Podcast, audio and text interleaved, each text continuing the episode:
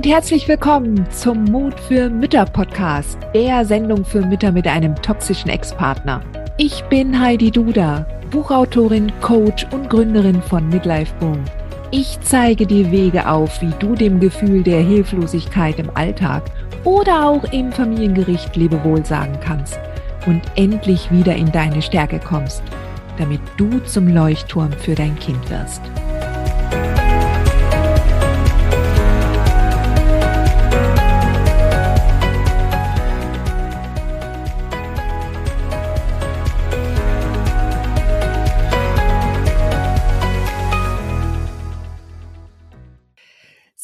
Liebe Lisa, ich freue mich total, dass du hier im Podcast Mut für Mütter bist und wir ein in den nächsten Minuten ein sehr schönes Gespräch haben werden. Davon bin ich überzeugt. Mhm. Und dass du mir und den Hörerinnen des Podcasts über dich etwas erzählst und auch damit hilfst, den Müttern Mut zu machen, denn du bist ja schon sehr, sehr lange Mitglied im Club der mutigen Mütter.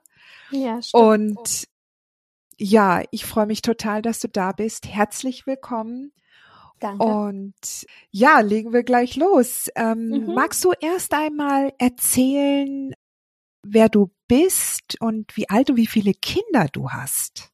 Ja, also Lisa nenne ich mich jetzt. Ähm, ich habe, äh, also ich bin 40 Jahre alt, ähm, habe zwei Kinder, zwei Mädchen.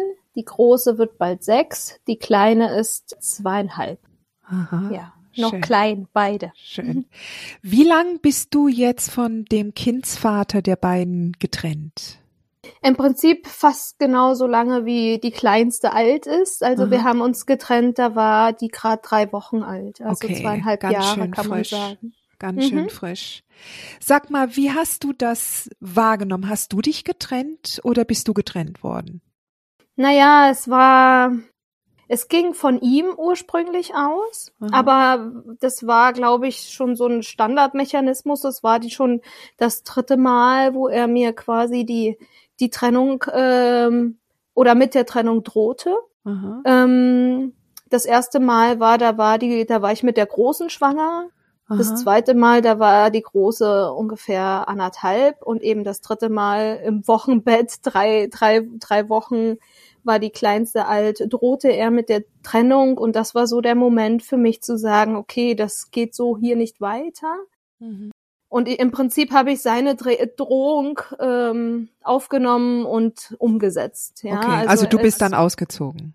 Nee, ich bin nicht ausgezogen. Ich habe ihn mehr oder weniger ähm, ja ausziehen lassen, sagen okay, wir so. Okay. Aber aber ich habe ich habe die Trennung als Thema aufgenommen. Er hat dann auch gesagt, ja, wir lassen uns trennen.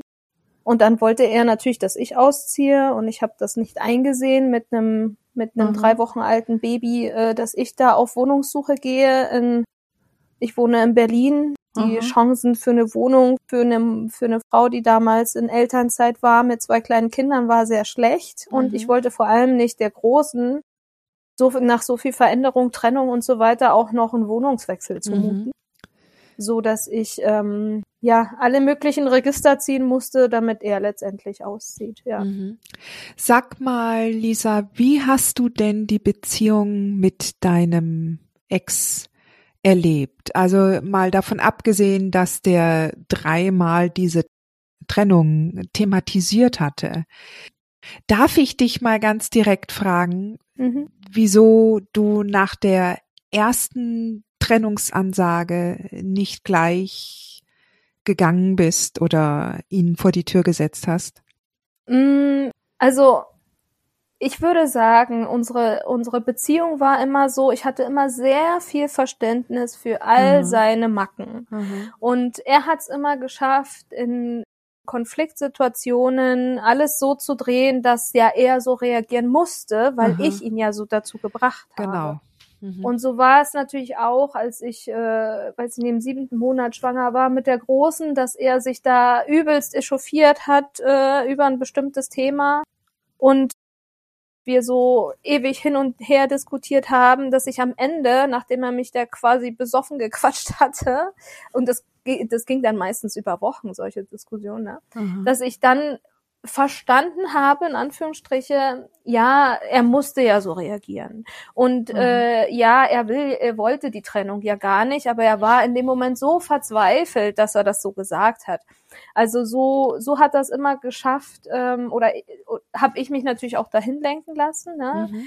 Ich, ich hing ja total an ihm und konnte mich zumindest in den Zeitpunkt, also wenn man schwanger ist, ist man ja, ja auch noch in so einer besonderen Situation. Auf jeden Fall. Das erste Kind habe ich gedacht, wie soll ich das schaffen, ganz alleine und, und was ist das für unser Kind? Es kommt auf die Welt und die Eltern sind bereits getrennt. Und nein, äh, man muss um seine Liebe und seine Beziehung kämpfen. Und überhaupt äh, Beziehung ist ja Arbeit.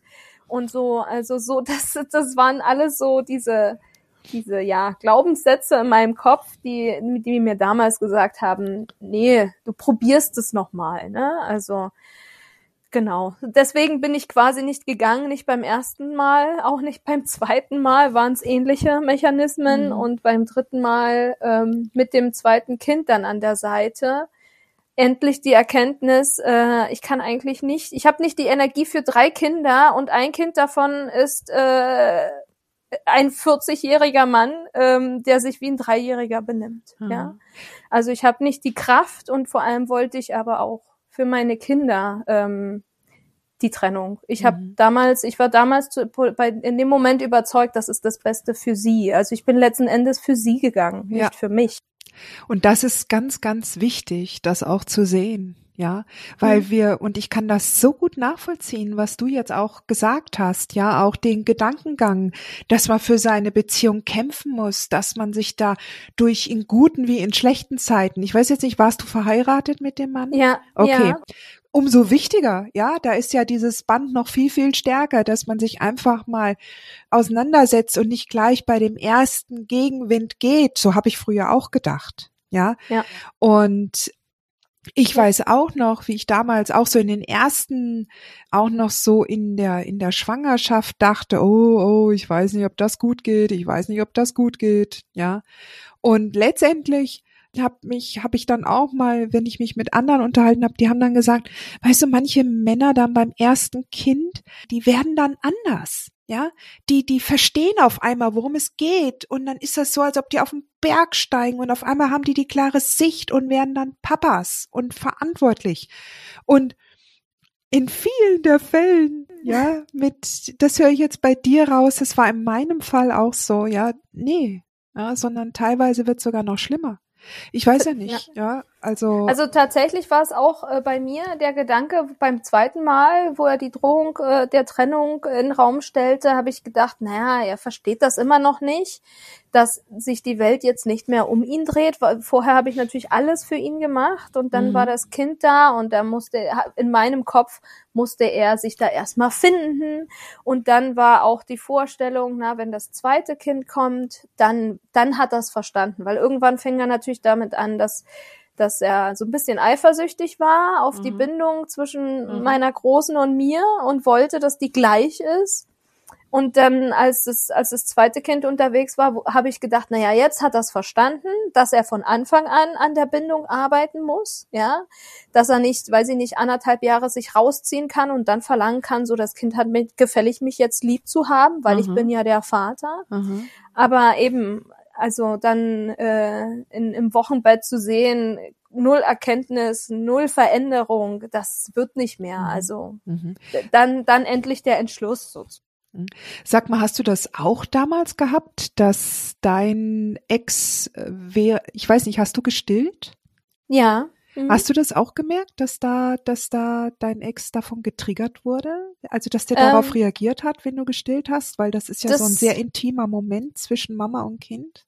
Das hatte ich nicht so sehr. Also mhm. ähm, der hatte ja am Anfang nicht so viel gekümmert, war viel weg ähm, mhm. und das hat ihn nicht unbedingt. Also ich hatte nicht das Gefühl, dass es ihn stört. Mhm. Aber als als ich äh, ich wollte eigentlich Langzeitstillen mhm. machen und ich wollte, dass das Kind sich selber abstillt. Mhm. Mhm. Und äh, als die als ich die große dann gerade so ein Jahr und drei Monate oder so gestillt habe, fing er dann an. Na, du kannst ja jetzt langsam aufhören, das Kind ist doch groß genug und so weiter. Also da fing es quasi an. Aber mehr weil er mich für sich mehr haben wollte. Also Mhm. da ging es vielleicht gar nicht so viel, oder ja, weiß ich nicht genau, aber er wollte Mhm. halt gern mit mir verreisen können, äh, auch über mehrere Tage, übers Mhm. Wochenende und so weiter. Und dann Gib doch das stellte, Kind ab. genau, genau, genau. Ja. Ja, und das Kind ist gerade mal an, eins oder so. Nee, äh, das, das kann man doch jetzt langsam mal machen. Und Ja. eigentlich kann sie ja auch mal einmal die Woche bei der Oma übernachten und so. Aha, Ja. aha. Ja, ja. Ja. Ja, ja, also das, ähm, das kennen wohl viele, viele Mütter. Ja, also ich meine, also auch so direkt dann halt auch, jetzt gib doch das Kind mal ab, damit wir wieder Paarzeit haben. Ja, anstelle, Genau. dass man sich begreift, als jetzt sind wir eine Familie. Ja. Ja. Und jetzt sind erst einmal die Kinder an allererster Stelle. Und wir brauchen das ja nur ein bisschen aufzusparen, beziehungsweise die Zeit kommt ja wieder. Die Kinder werden ja automatisch größer und damit haben wir wieder als Eltern mehr Freiheiten. Ja. Aber wenn man sich halt erst einmal zur Familie committet, dann ist halt die Familie an erster Stelle. Und das heißt, wir dann zu viert. Ja. ja, genau. Ja. Hattest du denn das Gefühl gehabt, dass er die Kinder auch haben wollte? Oder warst du diejenige, die die Kinder haben wollte? Nee, er wollte, also wir haben, als wir uns kennengelernt haben, und ich meine, wir waren 14 Jahre zusammen. Also Oh, es war auch Wahnsinn. keine kurze Zeit. Oh, Wahnsinn. Ähm, und äh, wir haben uns kennengelernt und natürlich am Anfang, äh, wir wollten alle, beide das Gleiche, dieselben Ziele, Familie und so weiter und so Aha. fort. Das, das war von Anfang an klar. Was aber später mir, also gerade als die Große zur Welt kam, da, da waren wir dann schon elf Jahre zusammen, als es, als die Große Aha. kam. Aha. Und da wurde mir klar, dass sich unsere Welt verändert hat. Mein Fokus rückte auf das Kind und klar, sie war ja noch super klein und ich mu Mhm. musste mich ja um sie kümmern. Und, äh, und sein Fokus veränderte sich gar nicht. Und dadurch drifteten wir komplett auseinander, aber dadurch hatte ich auch kein Verständnis mehr für seine Macken quasi, weil Ja. ich dachte, reiß dich mal zusammen, es dreht sich nicht alles um dich, es dreht sich ums Kind, ja. Mhm. Und zum Schluss hatten wir dann Situationen, wo es, wo, wo Trotzphase, weißt du, ich Mhm. äh, kümmere mich gerade um den Trotzausfall meines kleinen Kindes Aha. und der kommt dazu und reißt die äh, Aufmerksamkeit auf, an sich, indem er auf einmal einen Trotzanfall bekommt, oh, ja. Wahnsinn. Oh. Das, das, das waren so die Situationen, wo ich echt verzweifelt war, wo ich dachte, wir sind doch ein Team und müssen zusammen dieses Kind hier äh, in ihrer Entwicklung begleiten und nicht, du stellst mir ein Bein oder so oder oder störst noch und so und und das führte natürlich auch dazu, dass die Kleine auch sich komplett zurückzog, ne? Also in dem Mhm. Moment, wo es eigentlich um sie und ihre Bedürfnisse und Gefühle ging, Aha. drehte sich wieder alles um ihn, ja. Mhm. Wahnsinn. Sag mal, Ja. wann hast du denn, ich meine jetzt mal davon abgesehen, dass das natürlich eine Zäsur ist in jeder Partnerschaft, ja, gerade wenn ihr schon lange, lange Zeit vorher nur ein Paar wart, ohne Kinder, ja, elf Jahre, und dann kommt das erste Kind, das ist natürlich immer eine Zäsur für eine Beziehung, ja. Ja. Also ich denke mir, dass da durchaus auch viele äh, moderne, normale, nicht narzisstisch toxische Männer und Frauen ein, ein, ein Thema haben als Paar, ja, Hm. weil es einfach anstrengend ist, ja. Und gerade wenn so ein dreijähriges oder vierjähriges einen kapitalen Trotzanfall hinlegt, ja, das ist, wird schon einiges in einem mobilisiert an Ärger Mhm. und eigenen Stressreaktionen. Sag mal, wann hast du oder woran hast du denn gemerkt, dass du ein toxisches Exemplar neben dir stehen hast? Hattest du das noch davor gemerkt, vor der Trennung oder Nee. erst danach?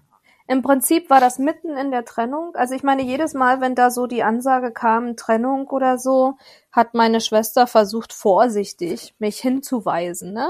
Mhm. Aber ich habe das immer nicht gesehen. Und als sie das erste Mal gesagt hat, ich glaube, dein Mann ist ein Narzisst, habe ich gedacht, ach Quatsch. Mhm. Ja, und ähm, in der Trennung dann tatsächlich, weil er dann für zwei Wochen weg war, also er war komplett weg. Und das war eine heilsame Zeit, weil ich Zeit hatte zu reflektieren, mich Mhm. zu informieren. Mhm. Also ich habe dann einfach gelesen, was ist Narzissmus, was ist eine toxische Beziehung, was ist Co-Abhängigkeit. Mhm. Ähm, habe dann auch in meinen alten Tagebüchern gelesen und Sachen gesehen, wo ich dachte, wie konntest du damals so reagieren, ja?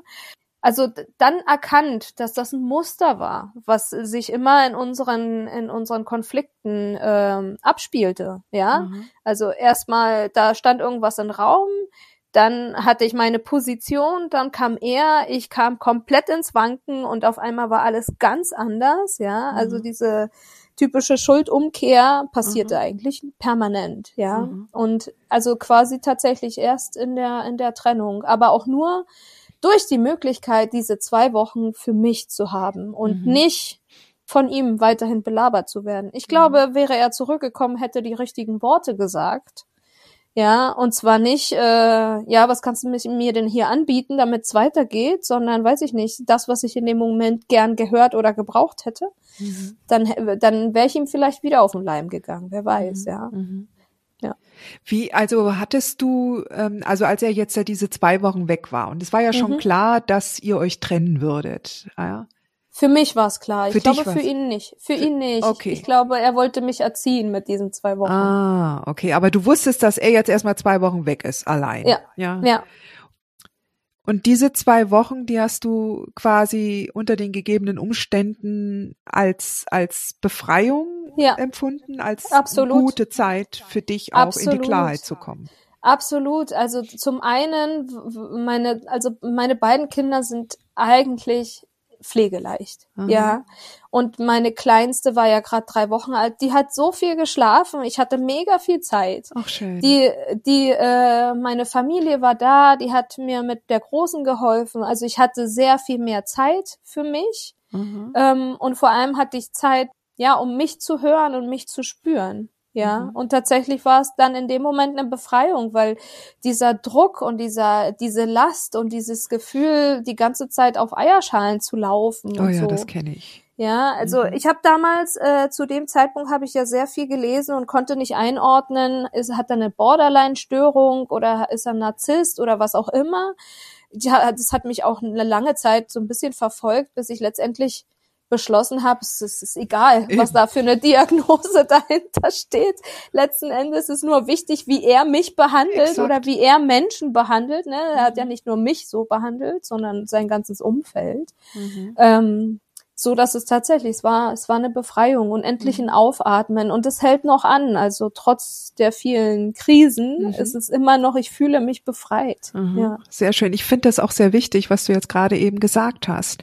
Dieses ähm, erstmal überlegen, was hat denn der Mann? Ja, was ja. hat er denn? Und man liest dann die ganzen psychologischen Kriterien, ja, und dann denkt man, ja, das könnte sein und das könnte sein und sowas. Aber es ist doch eigentlich total egal. Ja, ja. Es ist total egal, was für eine psychologische Krankheit der Mensch hat, wenn wir entsprechend auf unserer Seite merken, der Umgang mit uns oder mit anderen Mitmenschen, das ist nicht getragen von Respekt, nicht getragen von Wertschätzung, ähm, nicht bereit für Kompromisse, nicht bereit, schöne Lösungen für alle Beteiligten zu finden, sondern wirklich immer wieder Emotionen hervorzukochen, zu kontrollieren und ähm, einfach auch, ja, hier bin ich, bitte alles zu mir, ja. Genau. Und und das ist halt gerade total belastend, wenn man äh, getrennt ist und halt auch die Kinder halt einigermaßen mhm. stabil aufwachsen lassen möchte. Wie ja. ging es denn dann weiter? Also ihr habt euch dann getrennt, er ist dann endlich irgendwann mal ausgezogen. Jetzt hört sich das ja noch alles so an, als ob es da zu dem Zeitpunkt noch relativ, ich sag jetzt mal, ruhig. Also schon, aber wie na, ist das dann nochmal gekippt irgendwie, nochmal zu einem böseren Level runter oder? Na, na, na eigentlich ist es, er, er kam wieder letzten Endes und hat gesagt, okay, wie geht's hier weiter? Dann habe ich gesagt, für mich geht's nicht weiter. Ähm, mhm. Wir haben uns auseinandergelebt. Dann hat er erstmal gesagt, ja, okay, lassen, trennen wir uns. Mhm einvernehmlich. Ja, und na klar kriegst du die Wohnung. Ich will ja das, und, und er setzte sich auch noch vor meine Eltern und sagt, ich möchte ja, dass es ihr gut geht. Ja. Mhm. Dann, dann, äh, nee, ich möchte, dass es den Kindern gut geht und damit es den Kindern gut geht, muss es ja auch ihr gut gehen, bla bla bla. Und das okay. war auch wirklich nur bla bla weil dann äh, kamen immer wieder Situationen, wo er paranoid reagierte. Einmal äh, hat er die Tür eingetreten, weil er glaubte, ich mach keine Ahnung, ich ich äh, ich nimm ihnen irgendwie seine Sachen weg oder keine Ahnung, solche Sachen. Letzten Endes habe ich, ähm, wir hatten eine Mediation auch mhm. mit drei Terminen, die zu nichts führten. Mhm. Was sollte ähm, da geklärt werden in der Mediation? Na, eigentlich sollte die Mediation, die Mediation habe ich initiiert, da war er noch weg mhm. und habe, das war so eine Mediation. Das hätte sowohl eine, pa eine Paarberatung werden können als auch eine Mediation. Das war so eine Mediatorin, die konnte beides. Und okay. als ich den Termin gemacht habe, war ich mir eben noch nicht so hundertprozentig sicher, mhm. ob wir uns tatsächlich trennen. Als dann der Termin stattfand, war ich mir schon sicher und mhm. sagte mhm. es auch, und das glaube ich, hat ihn ganz schön getroffen, mhm.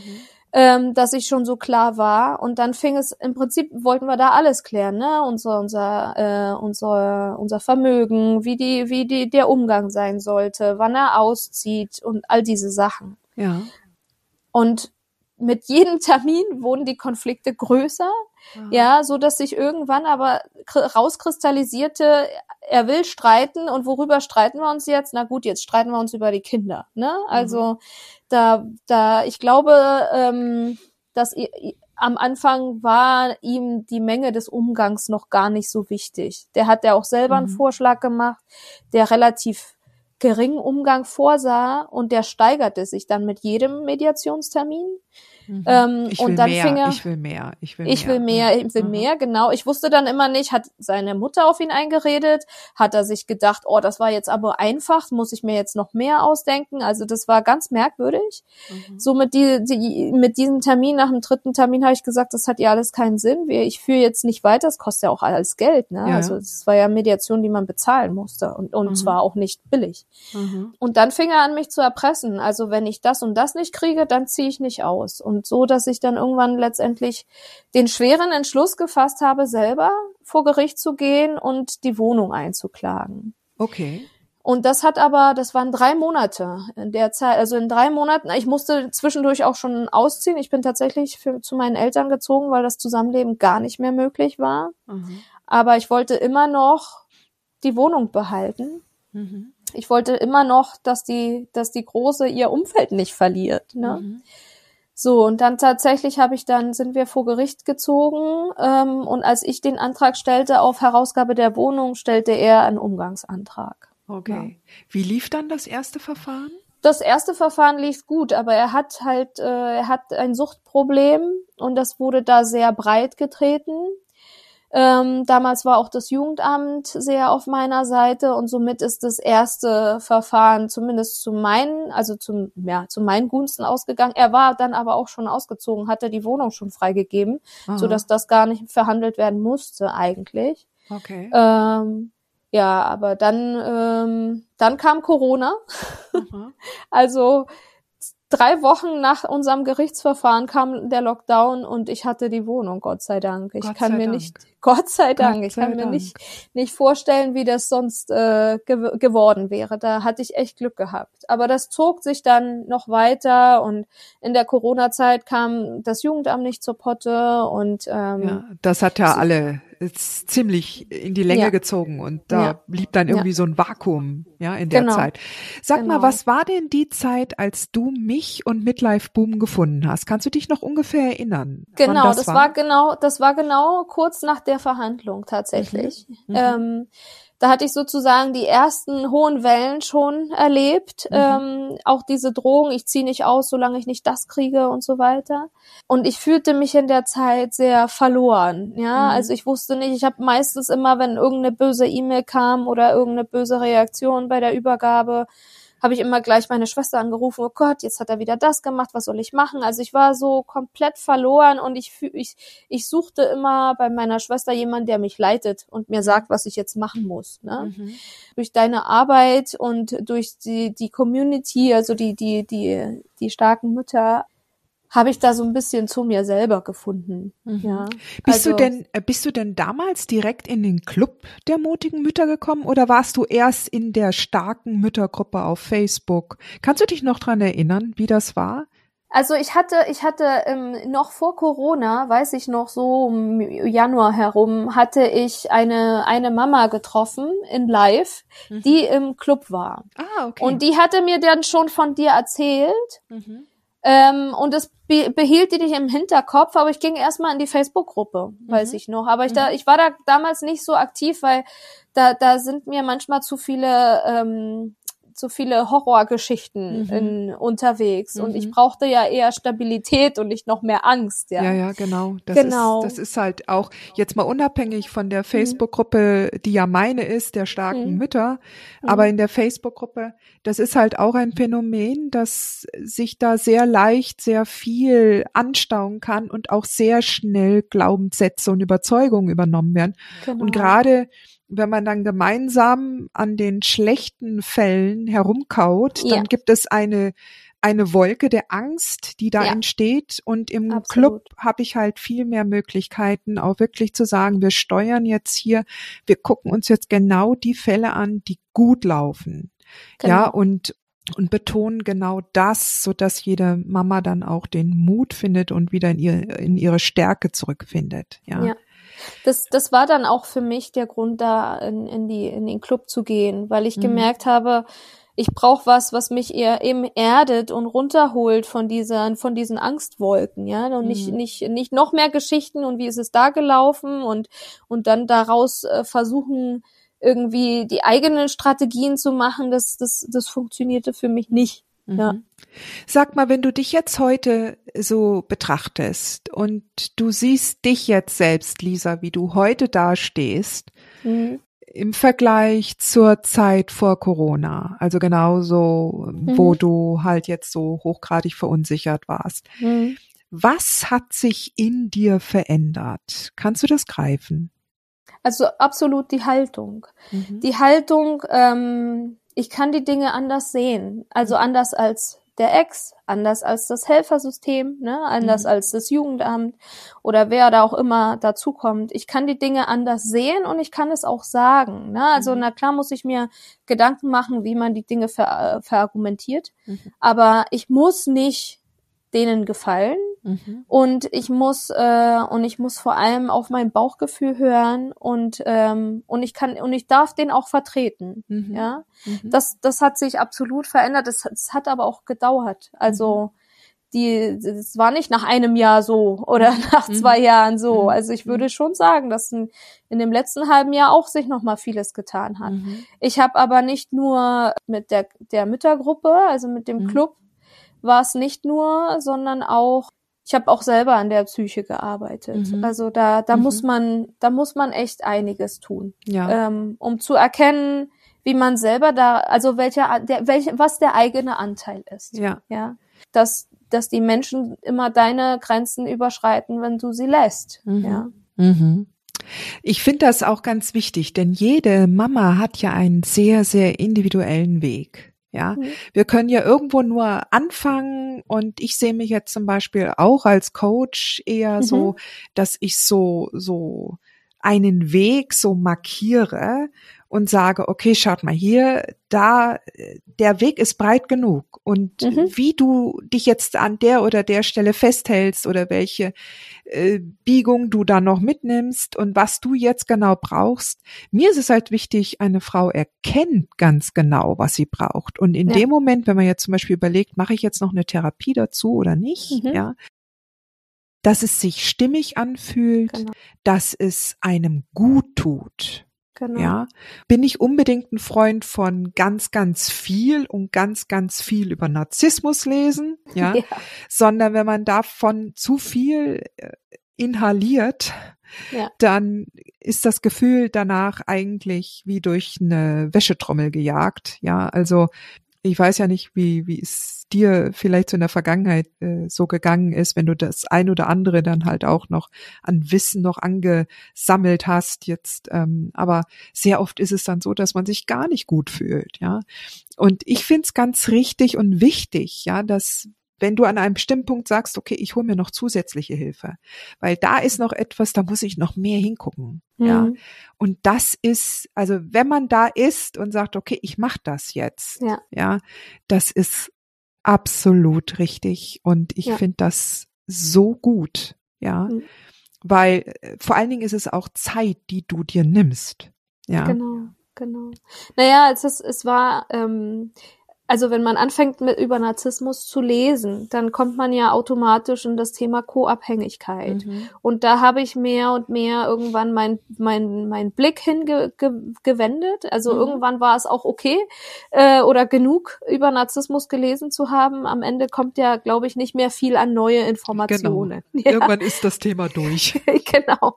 Und dann reicht es auch. Ich glaube aber, es hat, aber es war trotzdem gut, sich da Mhm. zu informieren. Mhm. Und dann eben das Thema Co-Abhängigkeit und dann hinzugucken, also wie viel ist tatsächlich mein, mein Anteil an dieser ganzen Dynamik gewesen?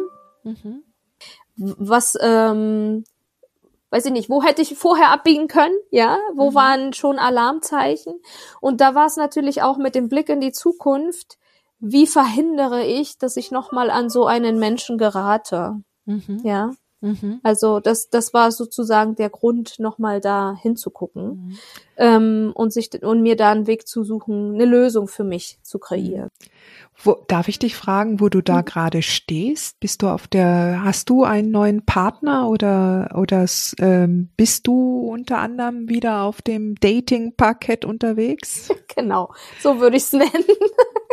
genau, ich äh, ich habe lange, lange hin und her überlegt. Ne? Mhm. Ähm, bin ich schon so weit? Aha. Also da glaube ich, habe ich mir auch noch extrem viel Zeit gelassen. Irgendwann im Mhm. Oktober letzten Jahres habe ich gedacht, ach ja, jetzt könntest du wieder. Dann wollte ich mich anmelden auf einer Plattform, habe gemerkt, ach, da brauchst du aber auch Zeit für. Dann Ja. habe ich es doch wieder vertagt. Das kostet genau. Zeit. ja, genau. Wahnsinn. Und dann äh, hat sich noch mal im Umgang ein bisschen was verändert, so dass ich ungefähr seit Februar, März, würde ich sagen, ähm, habe ich tatsächlich alle zwei Wochen sind die Kinder wirklich nicht zu Hause und dann nehme ich mir die Zeit. Mhm. So und jetzt hatte ich, weiß ich nicht, äh, vier Treffen oder so, die waren jetzt alle, naja, nett. So Okay. mehr, Ja. mehr ist es nicht, ja. Aber, aber schau mal, ja, du, also ich finde das, ich finde das ähm, sehr, sehr gut. Ich finde das insofern auch interessant, wenn man dann Mhm. sieht, welche Männer jetzt, ähm, welche Männer man jetzt anzieht. genau. Und Genau.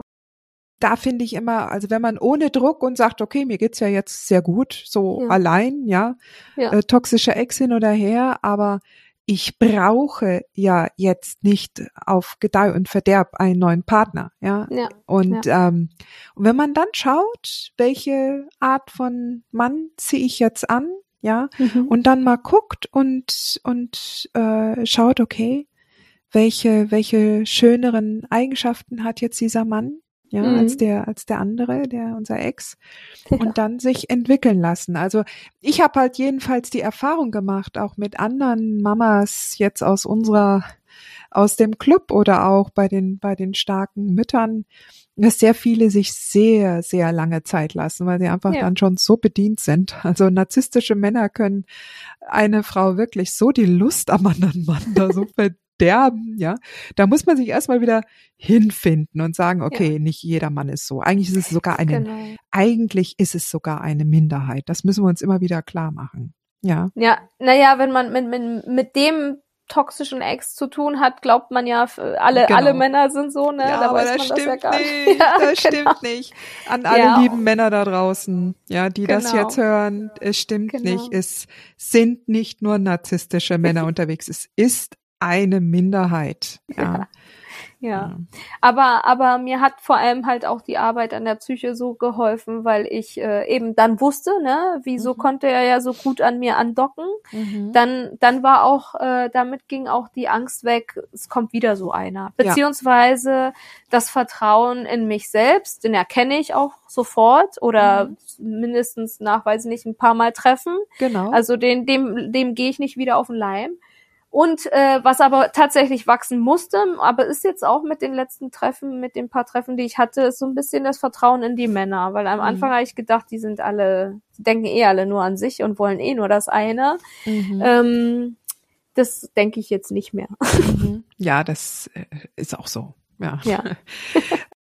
Sag mal, Lisa, wenn du jetzt heute zurückguckst und jetzt auch so deine Trennung und in der Beziehung mit dem toxischen Mann, wenn du einer anderen Mama, die jetzt da noch gerade so vielleicht äh, kurz nach der Trennung oder kurz vor der Trennung steht, also die da schon ziemlich klar ist, aber am Anfang ihrer Reise, ihrer Elternreise mit einem toxischen Ex geht, was würdest du ihr für einen Tipp geben? Würdest du sagen, das und das und das, das ist so wichtig ähm, und das habe ich vielleicht falsch gemacht oder das habe ich genau richtig gemacht? Hast du da etwas für die Mamas, die jetzt zuhören?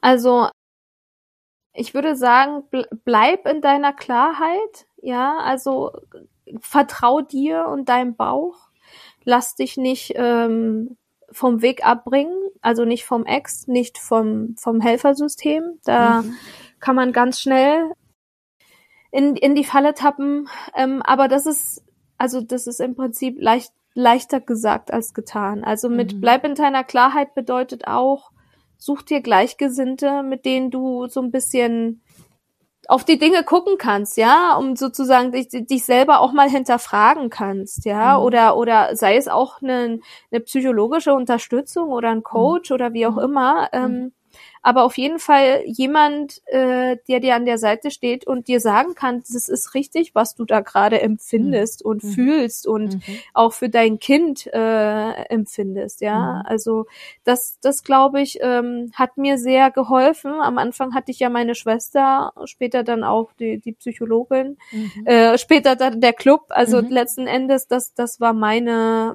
mein Weg da raus. Ja, und ich glaube, da hätte ich viele, viele Fehler machen können, mhm. ähm, hätte ich die Leute nicht gehabt. Auch, mhm. auch ein guter Anwalt oder eine gute Anwältin, wo man das Gefühl hat, der Rücken ist gestärkt. Ja. Ne? Also mit einem toxischen Ex wird man, wenn man sehr, wenn man Pech hat, tatsächlich dann äh, den Anwalt benötigen. Aber ich habe mir ziemlich schnell jemanden gesucht, äh, zu dem ich dann auch Vertrauen hatte, und, äh, und das war auf jeden Fall das Gefühl, ähm, der, der kriegt mich nicht unter. Ja? Mhm. Also das, das, mhm. ich, ich komme hier raus, ich habe hier eine ganze äh, Batterie an Menschen, die mich unterstützen. Also man muss das nicht alleine durchstehen, sollte man mhm. auch nicht. Ist, mhm. ist glaube ich, sehr schwer. Mhm. Also ich finde das, ich finde das sehr gut, dass du das, dass du das so sagst, ja. Also, dass wir einerseits ein großes Unterstützernetzwerk brauchen, ja. dass wir gerade, wenn wir einen toxischen Ex haben und meistens ist es ja, was heißt meistens oder es ist ja sehr oft so, dass äh, die Mütter dann sich auf einmal nach so einer Beziehung alleine dastehen sehen. Ja? ja. Und dann geht es umso wichtiger, dann ist es wirklich umso wichtiger, sich ein Netzwerk aufzubauen. Nicht darüber zu nicht darüber sich zu grämen, dass jetzt die ganzen Freunde weg sind oder die ganzen, die sich auf die Seite des Ex geschlagen haben oder die Flying Monkeys mhm. oder Bekannte sich auf einmal abwenden, weil denen das zu kompliziert wird, ja, sondern aktiv zu suchen und sagen, okay, jetzt habe ich eine neue Situation in meinem Leben und jetzt brauche ich einen neuen Unterstützerkreis. Und der Club ist da zum Beispiel eins, aber der, der Faktor im Club ist ja noch zusätzlich, dass sich dann dort auch die Möglichkeit ergibt, richtig tiefe Freundschaften aufzubauen. Mhm. Ja. Dadurch, mhm. dass man sich entweder trifft, aber vor allen Dingen auch sagen kann, okay, das ist ja auch nochmal ein ganz wichtiger Faktor, jetzt auch, wenn ich jetzt so an deine Schwester denke. Ja, mhm. ich kann mir vorstellen, dass deine Schwester auch, dass die da auch so stark involviert war in den ganzen Wirren. Ja. Und jetzt so schön das ist, dass Familie da ist und einem da hilft, ja.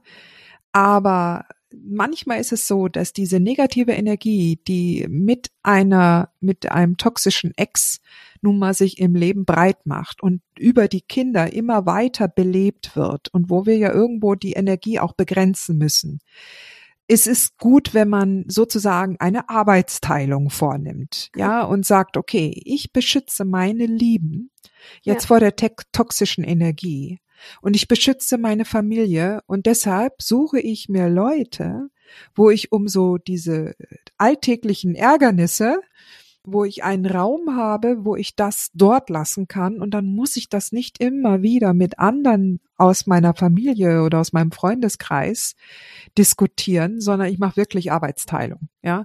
Und wenn ich dann mal einen neuen Partner habe und der lässt und der Ex lässt mal wieder irgendeine schofelige E-Mail los, da muss ich auch das nicht in die neue Partnerschaft mit reintragen, sondern ich lasse das dann an Ort und Stelle in dem, in meinem Unterstützernetzwerk, weil alle Mamas sich da auskennen, die können mich schnell erden. Dann ist das abgefrühstückt.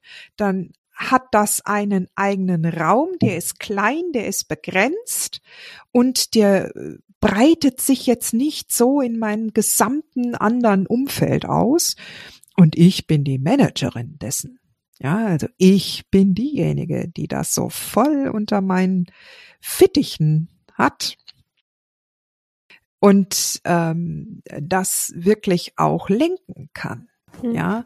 Also ja, mhm. ja, tatsächlich ist es auch äh, bei meiner Schwester und mir so gekommen irgendwann, dass ich gemerkt habe, wir reden ja fast nur noch über mhm. das, was der Ex macht und mhm. und keine Ahnung und das das gefiel mir zum Beispiel nicht, so dass mhm. ich irgendwann das auch dahin gelenkt habe, dass er nicht mehr Hauptthema von uns ist. Sehr gut.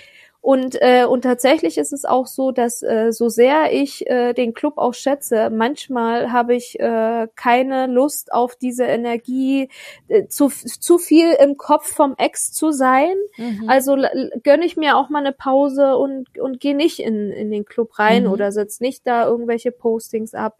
Genau. Und dann gibt's wieder Tage, wo ich dann doch äh, gefasster bin oder auch äh, selber mal eine Frage habe und mhm. dann gehe ich wieder dorthin. Aber mhm. tatsächlich entscheide ich selbst, ne, wie viel, wie viel äh, Raum gebe ich dem. Genau, ja. genau. Ja. Und du kannst ja auch im Club das auch steuern, indem mhm. du zum Beispiel sagst, okay, will ich jetzt Benachrichtigungen aus der SOS-Gruppe kommen, weil wir haben ja im Club mehrere Gruppen und mhm. es ist ja ein, ein komplexes Netzwerk. Und wenn du zum Beispiel sagst, okay, ich will jetzt eigentlich von Gerichtsterminen nichts mehr wissen, ja. dann schaue ich, dass ich da die Benachrichtigungen zu Gerichtsthemen nicht sehe und dann kriege ich davon auch weniger mit und ich mache dann jetzt vielleicht nur noch Kinderziehungsgruppe oder äh, neue Liebe oder was auch immer. Ja. ja. Also ähm, und das ist auch wichtig. Also selber sich erlauben, seinem Bauchgefühl zu vertrauen und zu gucken, okay, was brauche ich, was kann ich mir jetzt geben und, und genau so funktioniert es. Wie würdest du dich heute beschreiben, Lisa? Wenn ich dich jetzt frage, wie geht es dir heute? Also heute, ungefähr zwei, drei Wochen vor dem nächsten Gerichtstermin, mhm. Also mir geht's auf jeden Fall besser als kurz nach der Trennung. Mhm. Mir geht's vielleicht auch besser als äh, sechs Monate nach der Trennung. Mhm. Die Aufs und Abs sind immer noch da. Äh, mhm. Äh, Gerichtsprozesse kommen immer noch. Aber ich kann das Ganze irgendwie gefasster nehmen und ich kann eben dieses meine Angst steuern. Ne? Also mhm. wenn ich wieder merke, oh Gott, äh, weiß ich nicht, irgendwelche Szenarien entstehen dann wieder im Kopf, dann habe ich äh, Methoden, die ich äh, von dir, liebe Heidi, gelernt habe, damit umzugehen. Mhm. Und vor allem, mir hilft ja auch, ich bin ja auch im Court, Court Royal, hatte ich ja auch, mhm. habe ich ja auch bei dir gebucht, das hilft mir auch, weil mhm. ich weiß, okay, jetzt habe ich wieder Angst, jetzt muss ich wieder ins Tun kommen, damit mhm. diese Angst wegkommt. Äh, wo gehe ich denn hin? Was gucke ich mir denn an? So, mhm. mhm. um, um, um mich selbst zu beruhigen, ja. Genau. Also auch um, um halt auch zu sagen, okay, diese Angst ist ja erst einmal ein, ein Signal, ja, von ja. deinem Körper. Achtung, da ist irgendwas nicht ganz jetzt im Lot. Ja. Und, und wenn du selber weißt, okay, du hast ja dann die Möglichkeit genau zu finden und zu, und du weißt ja genau, wo du suchen musst, um mhm. da wieder dich äh, zu erden und dann mhm. ähm, äh, auch zu gucken. Wie viele Gerichtsverfahren hattest du denn jetzt im Laufe der letzten zwei, drei Jahre, seitdem ihr jetzt getrennt seid? Also wir hatten drei Gerichtsverfahren das erste hatte ich ja sozusagen initiiert, wo er dann mhm. Äh, mit aufgestiegen ist und dann mhm. die nächsten beiden kamen dann von ihm. Da ging es immer um Umgang. Und äh, beim letzten Gerichtsverfahren äh, wurde ein Beschluss verfasst, was so furchtbar ist für mhm. die Kinder, mhm. inklusive Wechselmodell, wenn die kleinste gerade mal drei ist, ähm, mhm. dass ich jetzt in die Beschwerde gegangen bin. Mhm, sehr gut. Weißt du, ich find's ziemlich spannend, weil am Anfang, das kam ja deutlich durch und das erlebe ich bei vielen meiner Klientinnen, ja, bei vielen, dass am Anfang auch in der Beziehung und kurz vor der Trennung der Mann sowas von indifferent ist gegenüber den kleinen Kindern. Okay. Und dann nach der Trennung und in dem Moment, also was du beschrieben hast, irgendwann hat's gekippt, ich will mehr, ich will mehr, ich will mehr. Und auf einmal bekommt das eine Dynamik, eine wahnwitzige Dynamik. Was glaubst du, ist eigentlich der Motivationsgrund, weshalb dein Ex jetzt unbedingt das Wechselmodell wollte? Also ich glaube, da gibt es zwei Aspekte. Mhm. Der finanzielle ganz sicher. Mhm. Ja, Geld spielt ja eine ganz große Rolle bei ihm und mhm. der, den Unterhalt, den er zahlt, ist schon recht viel. Mhm. Das ist auf jeden Fall eine Motivation. Und die andere Motivation ist, denke ich, und dieses, äh, das hat habe ich schon in der Beziehung gespürt, dieses Ungerechtigkeitsgefühl seinerseits, dass die Bindung zwischen mir und den Kindern mhm. stärker ist als mhm. seine zu den mhm. Kindern. Ohne aber zu erkennen, dass er das hätte selber steuern können von Anfang an, mhm. ja. Mhm. Und ähm, ich meine, für die Kinder ist, glaube ich, die erleben jetzt einen Papa, der sehr interessiert ist, der, der sich sehr kümmert, der unbedingt Zeit mit ihnen haben will. Ich glaube, das ist für den Papa, den sie haben, ist das die beste Option, die sie mhm. bekommen konnten. Ja, ich mhm. denke, das wäre in der Beziehung ganz anders geworden. Mhm. Mhm.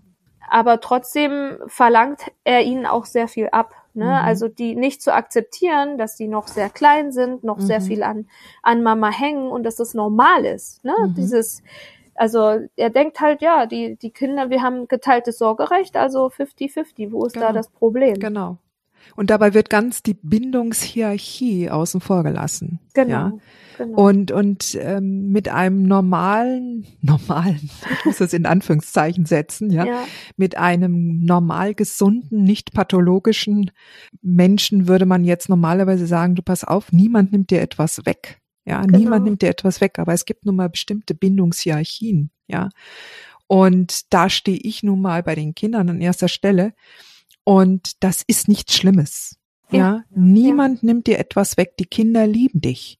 Ja. Die Kinder lieben dich. Ja. Aber bitte schenk den Kindern auch die Ruhe und lass sie nicht aus dem Koffer leben. Schenk genau. ihnen die Kontinuität, schenk ihnen eine, ein, einen ruhigen Alltag und lass sie voller Freude zu dir kommen und dann Spiel und Spaß und Freude mhm.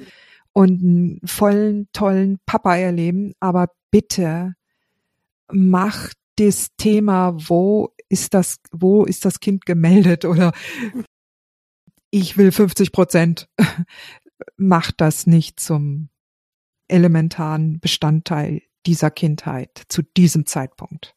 Ja, na, vor allem mit einem mit einem normalen Papa sozusagen hätte hätte ich auch äh, gesagt, okay, dann lass es uns probieren, mhm. dann lass uns gucken, wie es den Kindern damit geht und wenn mhm. wir merken, sie können es nicht, dann lass uns zurückdrehen. Mhm. Aber das geht ja nicht. Ne? also alles was alles was über Gericht entschieden wird oder alles, wo ich mal einmal ja gesagt habe, das das kann man nicht mehr zurückdrehen und dann mhm. wird es immer heißen, ach, das bildest du dir ein und genau. dann und dann ist, dann müssen es die Kinder ausbaden am ja. Ende. Ja. Also dementsprechend alle Zuhörerinnen, ja, das Thema Wechselmodell wird immer mal wieder Thema sein hier im Podcast Mut für Mütter. Aber einmal ein Wechselmodell auf Probe, was es mhm. ja nicht gibt, ja, eingerichtet, das könnt ihr mit einem toxisch-narzisstischen Ex-Partner nicht machen. Das könnt, das geht nicht, das kann man nicht mehr zurückdrehen und dann, und die Kinder sind nun mal kein Experimentierkasten, wie ich immer sage. Ja, die Kinder sind kein Experimentierkasten. Und dafür ist jetzt gerade auch in dem Alter, in dem deine Kinder mhm. sind, ja, ähm, einfach noch ein No-Go. Ja. ja, ich drücke dir wirklich die Daumen, liebe Lisa, dass, dass deine Beschwerde vor Gericht durchgeht, dass du, dass du das Wechselmodell verhindern kannst in deinem Fall, ganz speziellen Fall. Ja, vielen lieben Dank für dieses wunderbare Gespräch. Ja. Danke dir. Ähm, ich denke mir, dass ganz, ganz viele Zuhörerinnen ähm, sich da wiedererkennen und eine, eine ähnliche Geschichte entweder erlebt haben, was die in der Beziehung angeht, ja. Und sicherlich auch ähm, in der Nachtrennungszeit Und ja, ich wünsche dir alles Gute. Ja. Danke, Heidi, ja. Und ähm, ja, vielen lieben Dank. Danke. Bis bald im Club. Bis bald im Club. Hat dir diese Folge gefallen? Dann freue ich mich, wenn du diesen Kanal abonnierst, damit du auch keine neue Folge mehr verpasst. Und solltest du noch nicht den Mutmach Freitag abonniert haben, dann lade ich dich herzlich ein, das hier auch nachzuholen. Du findest in den Show Notes unten den Link dazu. Der Mutmach Freitag ist etwas ganz Besonderes. Jeden Freitag bekommst du dann in deine E-Mail-Inbox eine Information, wenn ich jetzt zum Beispiel einen neuen Blogartikel geschrieben habe oder du erfährst weitere hilfreiche Tipps und Werkzeuge, die das Wochenende für dich einläuten. Ich freue mich, wenn du mitmachst und wünsche dir noch einen wunderschönen Tag.